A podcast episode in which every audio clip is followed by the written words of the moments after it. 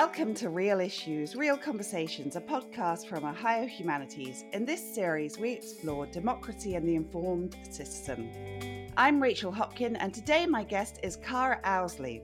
Kara is Director of Photography at the Cincinnati Enquirer and a national award winning visual journalist. She was a photojournalist and photo editor on the Enquirer's 2018 Pulitzer Prize winning Seven Days of Heroin project. Kara is also on the board of the Visual Task Force with the National Association of Black Journalists. Kara Owsley, welcome to the Real Issues, Real Conversations podcast. Thank you so much for having me. I'm delighted. We're recording this interview on November the 9th of 2020. We're doing it remotely. I'm in Columbus, you're in Cincinnati, I'm assuming. That's correct. And so we've just this past weekend found out that our new president elect is Joe Biden, and we are still very much in the midst of the coronavirus pandemic. How are you doing during these strange times? I'm actually doing very well. Hearing the decision on Saturday afternoon took a lot of anxiety off of me because being in the news business, I hate to say this, but a lot of times news dictates my life. You're on pins and needles either way, no matter who was going to win. So when I heard the decision, it was just like a big relief. So, can you tell us a little bit about yourself? How did you come to be a photojournalist? Ever since I was probably seven or eight years old, I always knew I wanted to be a photographer. I was always fascinated with cameras. So when I got to high school is when I started learning more about photography, exposures. I learned how to print in a black and white dark room. And so I was taught have a conversation with my photo teacher at the time. Her name is Gail Antle. And she says, Have you thought about what you want to do, you know, when you go to college? And it's like, I want to be a photographer. And I said, Well, where should I go? And she said, Well, if you need to stay in state, and I'm from Louisville, Kentucky, she said, Well, Western Kentucky has a great photo program. I didn't really do much research about the photography program, had no idea it was photojournalism. I knew nothing about journalism. The only thing I knew is that my family, my mother, my father, my grandparents on both sides, everybody read the newspaper every day. I got accepted at Western Kentucky, and that's where my love for journalism grew. I knew nothing about it. I was not one of those kids that walked around with a police scanner trying to run to all the accidents and stuff like that. Because we had several kids like that. I was not one of them. But what advantage I did have back then is that I knew how to print. I knew how to use a dark room, but learning how to capture a moment learning that you don't manipulate anything, you photograph what you see. I knew nothing of that. And then having my first internship in Fort Wayne, Indiana at the News Sentinel newspaper, that's when everything just clicked. I didn't realize, probably until then, that I was a people person. I always strived to be like my mother. I could just remember watching my mom. She was a vice president of a small bank, and I would watch how she would interact with her customers. And I used to be kind of shy. And I used to say, oh, I want to be like my mom. I want to be able to talk to anybody. Like, no matter what they look like, I want to be able to just be able to approach people like her, not knowing that journalism was going to open that door to that. So that's how I got into this business. And I'm 25 years in now. I am at, I think, my fifth newspaper. I did two internships in Fort Wayne, Indiana. I got a job at this newspaper in Canton, Ohio. I went all the way to Biloxi, Mississippi, and I worked at the Sun Herald for five years. And then after that, I got a job at the Times Picayune newspaper in New Orleans. And so I lived in New Orleans when Katrina happened, August 2005. I lost everything I owned, lost everything. My daughter was five years old at the time. So I was homeless for about four months. Once I got her situated in Kentucky with my mom, I went back to New Orleans and was living with different people. I lived with different people for two and a half months, and I'm like, this is not to work. I'm not with my daughter. My daughter can't come back here because her school is closed. And so I started looking for a job, and Cincinnati Enquirer flew me up for an interview, and they ended up offering me the job at the end of the interview. I've been here ever since. I've been here since December 2005. Okay, gosh, I'm sorry about all that you went through there. That sounds horrendous. But you know, I have to tell you, you can use your experiences in your personal life to connect to people that you're trying to write about and photograph. Because I have connected with so many people when they hear my story. An example was last year we were doing a series on poverty, and it was called The Road. And I can remember one family in particular was very skeptical about talking to us, and me in particular, because I was the one with the camera. But they did invite me in the home, and I had on a New Orleans Saints hat. And the man said, You a Saints fan? I said, Yes, sir, I am. And I told him that I used to live on the Gulf Coast, and I said I ended up in Ohio because I lost my home in Hurricane Katrina. And that totally changed everything because at first he did not want me taking pictures at all. And I connected with him that way. Right. Right. Of course, because now you're, I mean, super successful, but you don't think of somebody who has a position as a director of photography at this important newspaper as having once been homeless. No, no. And people are very surprised by that. But when you live in the Gulf Coast area, everybody was impacted by Katrina. Yeah. So I want to come back to something that you were talking about a little bit ago. You had grown up doing photography and then you were learning about photojournalism. Can you tell us some of the central differences between straightforward photography and photojournalism? So, the difference between photography and photojournalism as a photojournalist, we capture what we see, right? We are trying to capture moments and we tell stories through our photographs and through video. We don't manipulate anything. So, that is the big difference. Now, I know some very, very good photographers who will light things, and I have envy because that is their specialty, and I may not do that as well. But you can take that same photographer and say, hey, can you go cover this breaking news event? They they don't understand that you have to basically be a fly on the wall. You don't put yourself into that situation. What we are there is to observe and to capture what we see. So that is the major difference. And then too, like I used to shoot a lot of sports. I've shot everything from professional tennis to little league football. And there's etiquette to it. Like you can't get up and walk off the court at any time you want to do. Oh, I got to go to the restroom, so I'm just gonna walk off while Serena is making a serve. No, you can't do that. Even with golf, you can't be on your shutter, which are very loud, while the golfer is about to swing can't be any noise. So that kind of it's, it's a lot more to it than what people think. The other thing is we cover a lot of court here in Cincinnati. I covered several murder trials, and when we cover murder trials, there tends to be what we call a pool photographer. So there's usually one still photographer and one videographer. And so the two of us, we really have to work together because we're standing right there beside each other and making sure we're not blocking each other and stuff like that. Um, and I have been the pool photographer uh, several times for some really big cases, and I love covering court. So, as a portrait photographer, a portrait photographer wouldn't understand the etiquette of that.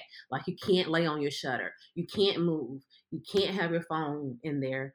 What's lay on your shutter? Sorry, that's a terminology I don't understand. Yes, so lay on your shutter. I never even thought about that people wouldn't understand what that meant. So the camera that I typically use is actually a sports camera. That camera shoots, I think, 11 to 15 frames per second, and it is very noisy. And so it's like brrr, that's how it sounds. So when you're covering court, you have to do click. Wait a minute, click the judge does not want to hear the shutter over and over and over. Some judges will say no shutter at all. They don't want to hear anything. And that happened. Uh, one of the, a very huge case here, um, Ray Tensing was tried twice for the murder of an unarmed black man.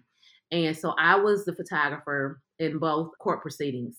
We had a meeting with the judge prior to, and then she was like, no shutter. So I actually contacted Canon Professional Services and they loaned me a camera that has a quiet mode because I have the sports camera that's super noisy. Um, so they loan me they loan me a camera and that's what I use in court. Just going back to what you were talking about, you were telling us about how in your family everybody read the newspaper every day and Am I right in understanding you're from an African American family, right? I am we recently had one of your former colleagues from the Enquirer, Mark Curnutte, on the podcast, and I had read his book, which is called Across the Color Line Reporting 25 Years in Black Cincinnati, in which there's a foreword from Nathaniel Jones, a former judge in Cincinnati. And he's quoting from the 1968 Kerner Commission report, which was a commission on civil unrest. And I'm just going to read that quote again. It's actually part of an interview that's quoted in the report. And it says the average black person couldn't give less of a damn about what the media says. The intelligent black person is resentful at what he considers to be totally false portrayal of what goes on. Most black people see the newspapers as mouthpieces of the power structure. So, how was the media viewed in your home? You know, it's very interesting because that last sentence I think still resonates today. And I know in Cincinnati in particular, that is something that we have to deal with a lot here. But in my home, I never heard that kind of language. Like in my home, it was about you need to know what's going on in your community. And I think my parents and my aunts and uncles, they saw the newspaper as their preferred way of getting information. Even now, my mom reads the Courier Journal every day. It's very interesting because my dad's sister, my aunt, she's deceased now, but she really loved the newspaper because I just remember when the Courier Journal got new presses several years ago they opened it up to the public and you could come take a tour. Well, she went to take a tour. She's like, I want to see where my local newspaper is published. And even to this day, like my mom will call me or text me and she'll say, Did you read such and such story in the Courier Journal today? You need to read this story. It was a really, really good story about whatever it is. She still does that to this day. And it's just amazing because the Courier Journal and the Cincinnati Enquirer are owned by Gannett, which is part of USA Today Network. And so many times, like I just went down there in September to help cover protest in Derby weekend. And my mother was super excited because I was going to be working for the Courier Journal for two days. She said, Well, who are you going to be working with? And I will tell her the reporter's name. She's, Oh, tell her that I read her article. She knows their names, she knows everybody's names. She must be so proud of you. She is. She's very proud. She's very proud. And then my mom's sister is the same way. The Courier Journal, I would say, they do a really good job with connecting with the community there. But yeah, so my family dynamic, I never heard that. Then they may say, well, I didn't, they may say, I didn't agree, especially if it was an op ed. They may say, well, I didn't agree with that opinion. But it was never like, don't read the paper or don't, you know, they're just put down a black community. They're like, we need to know what's going on. And then, and I will have to tell you too, this is the other thing I was thinking about when we, before we got on the phone call. My family is a family of firsts. I'll start with my, my dad's sister. My aunt was part of the first blacks that went to Louisville Male High School.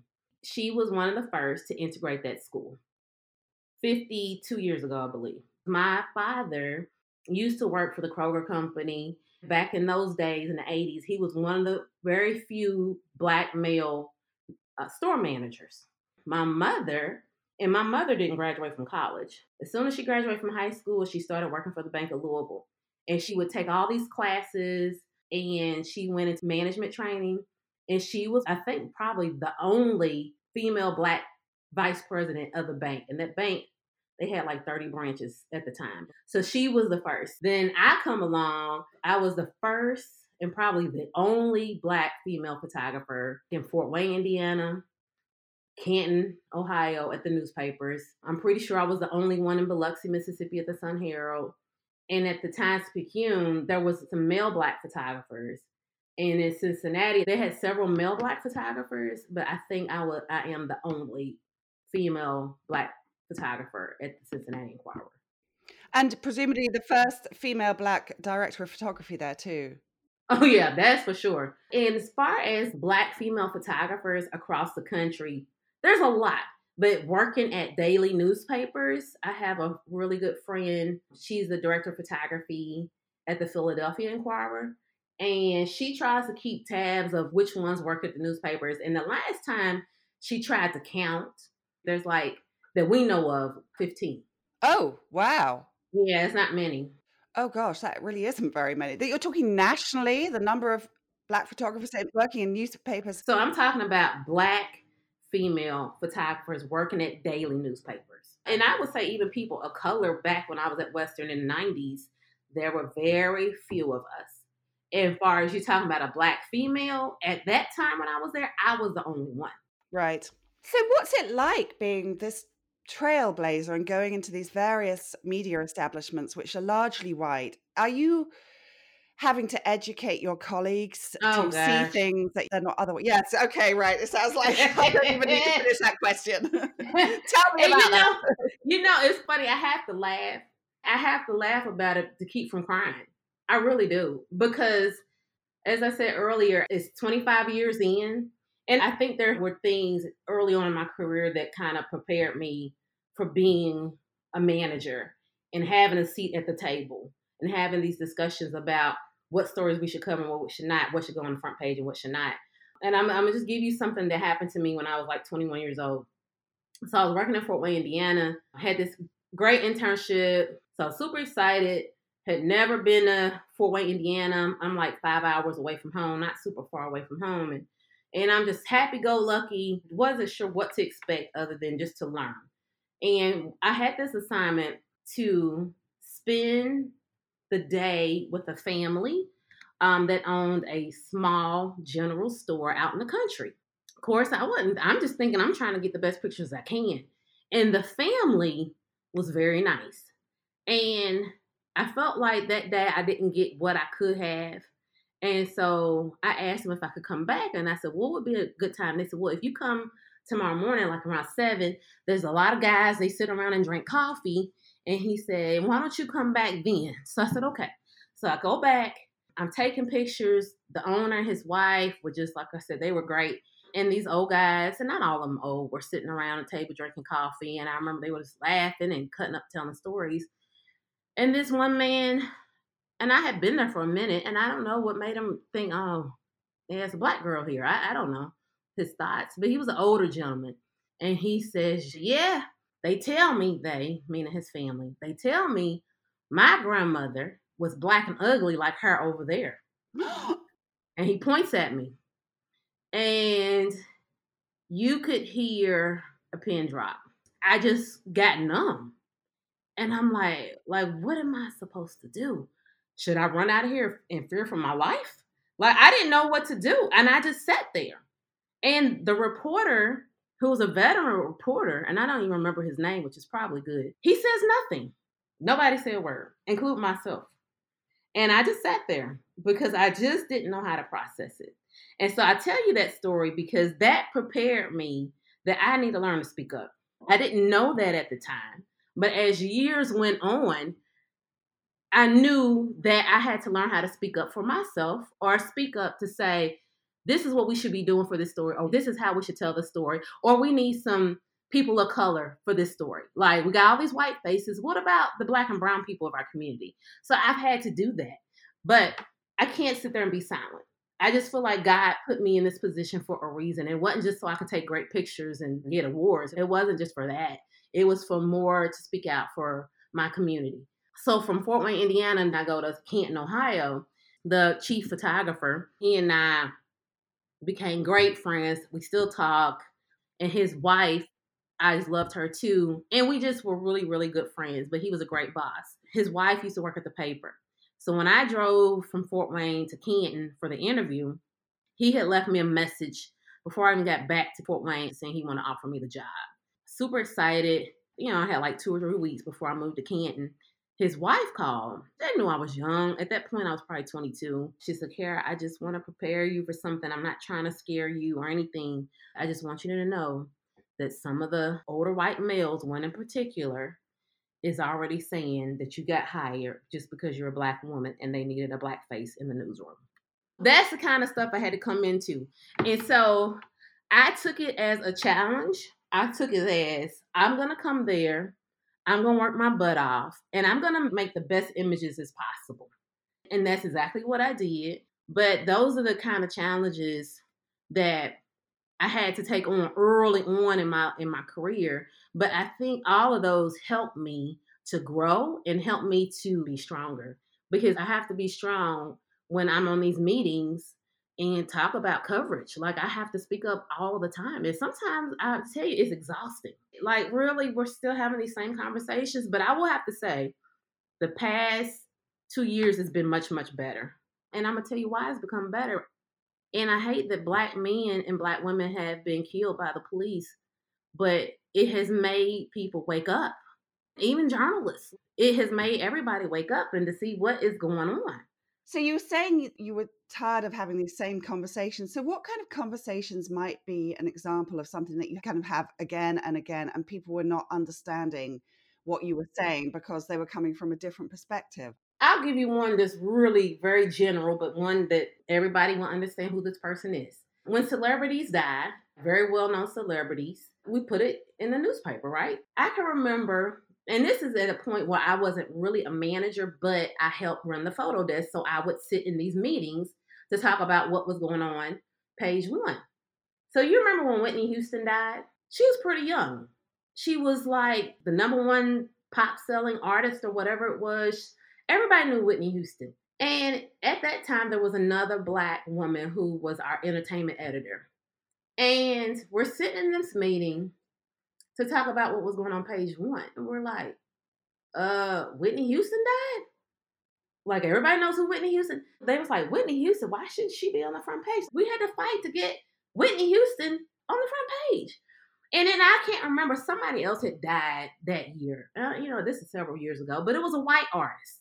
Well, the white artist got put on the front page, right? But Whitney Houston was somebody that everybody knew. And so we had to explain that kind of stuff. And they didn't want to do it. And so, of course, they ended up putting it on the front page. That's just one instance.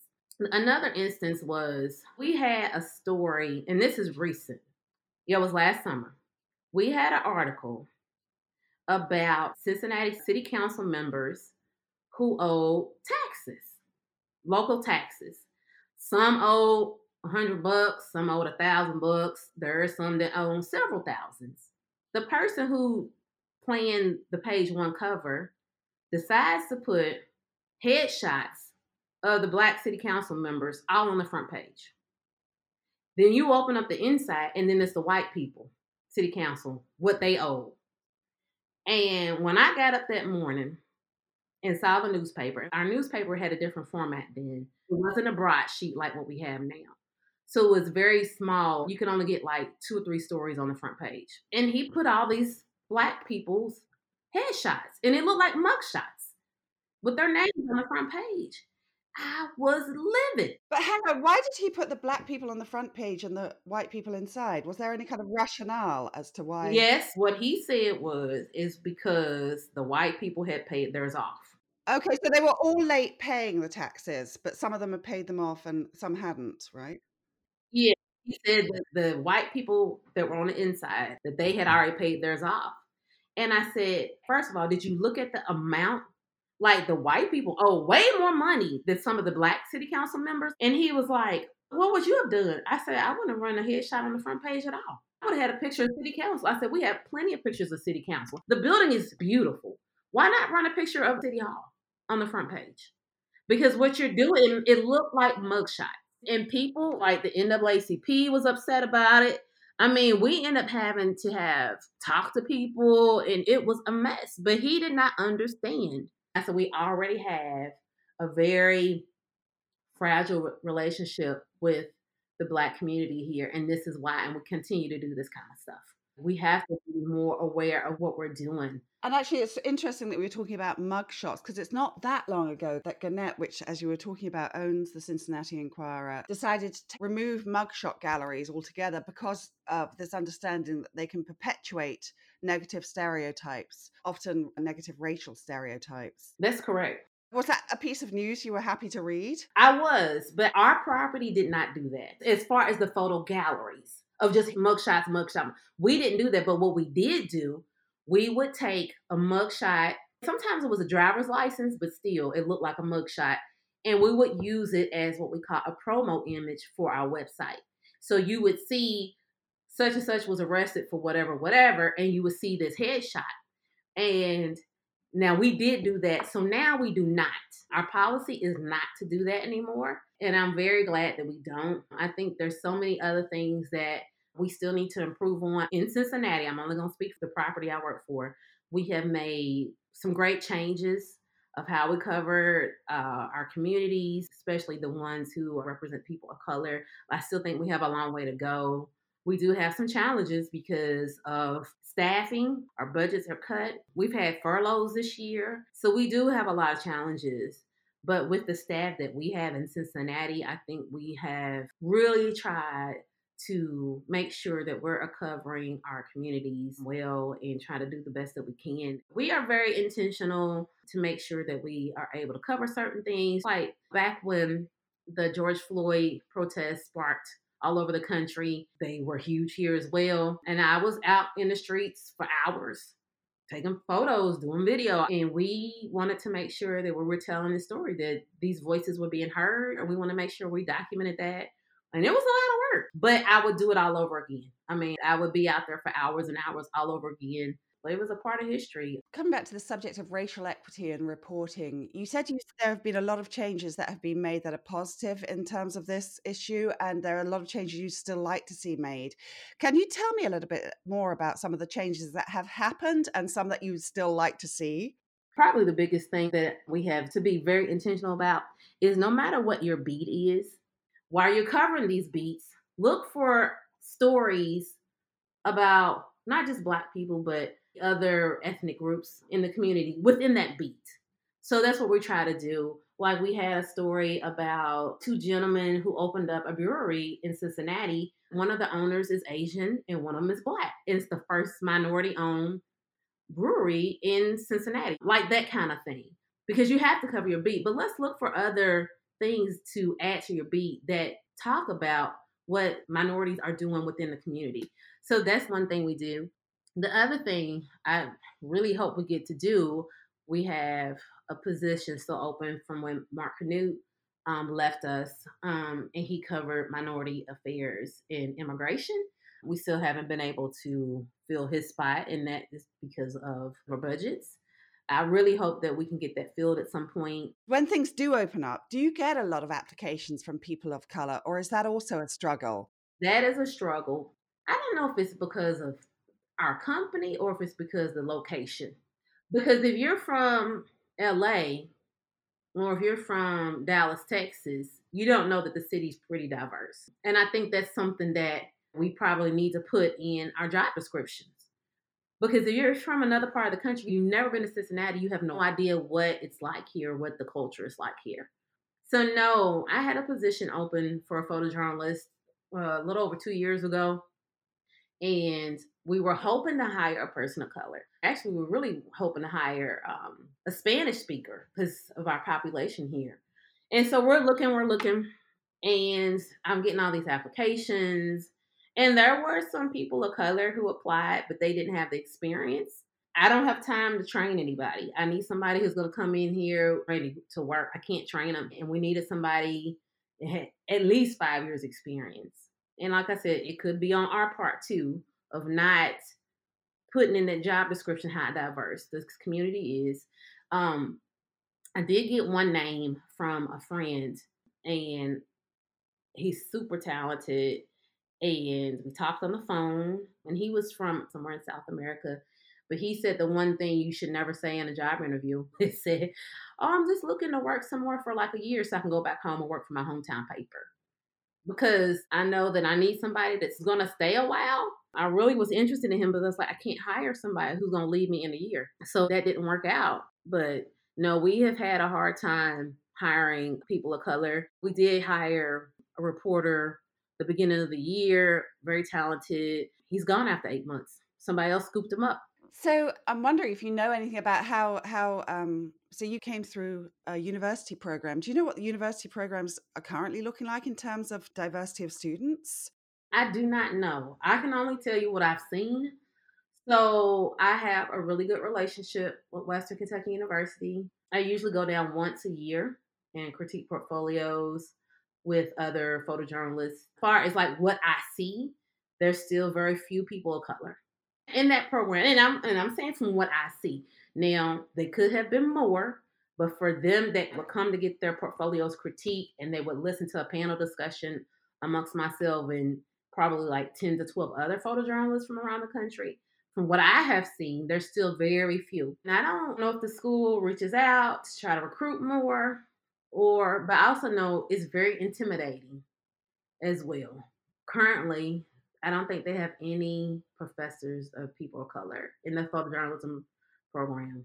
So, if we've got any people who are listening who are people of color thinking of going into journalism, some sort, or people listening who might know people of color who might think of going into journalism, even though they might be quite isolated in terms of being the only person of color in that field in whatever area they are in. Do you have any words of encouragement for them? I do. And I will have to say, you know, I'm a straight shooter. I'm just going to say this it is not easy.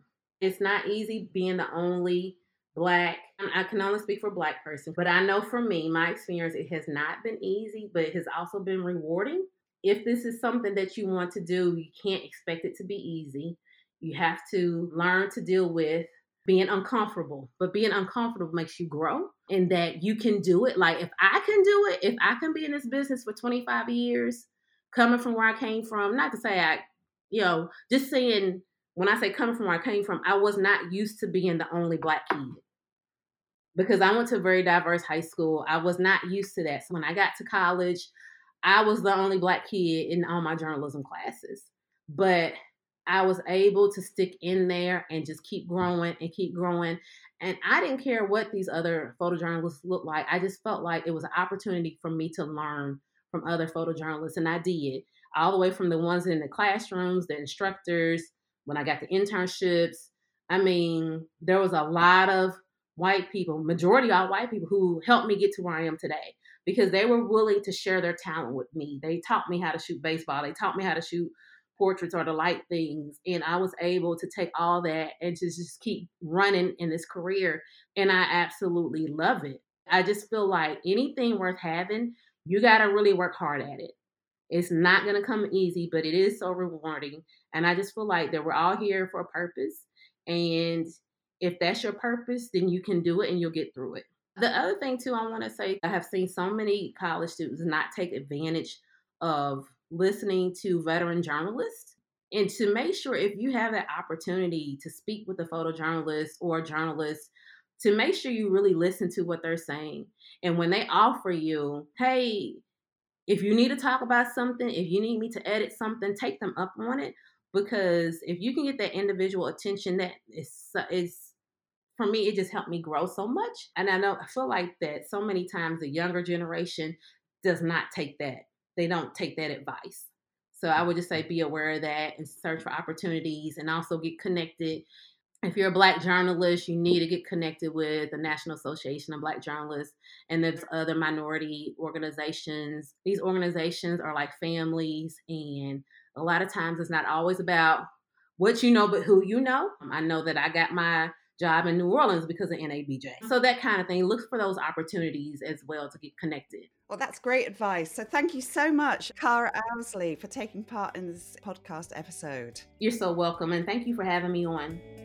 Again, Cara Owsley is Director of Photography at the Cincinnati Enquirer. Real Issues, Real Conversations is a production of Ohio Humanities, the state based partner of the National Endowment for the Humanities. The views expressed here don't necessarily reflect those of the National Endowment. This program is part of Democracy and the Informed Citizen, an initiative administered by the Federation of State Humanities Councils. The project seeks to deepen our knowledge and appreciation of the vital connections between democracy, the humanities, journalism, and an informed citizenry. Many thanks to the Andrew W. Mellon Foundation for their generous support of this initiative and the Pulitzer Prizes for their partnership. Sokolovsky Music at sokolovskymusic.com provided the opening and closing tracks. To learn more about Ohio Humanities podcasts and other projects and programs, please visit ohiohumanities.org.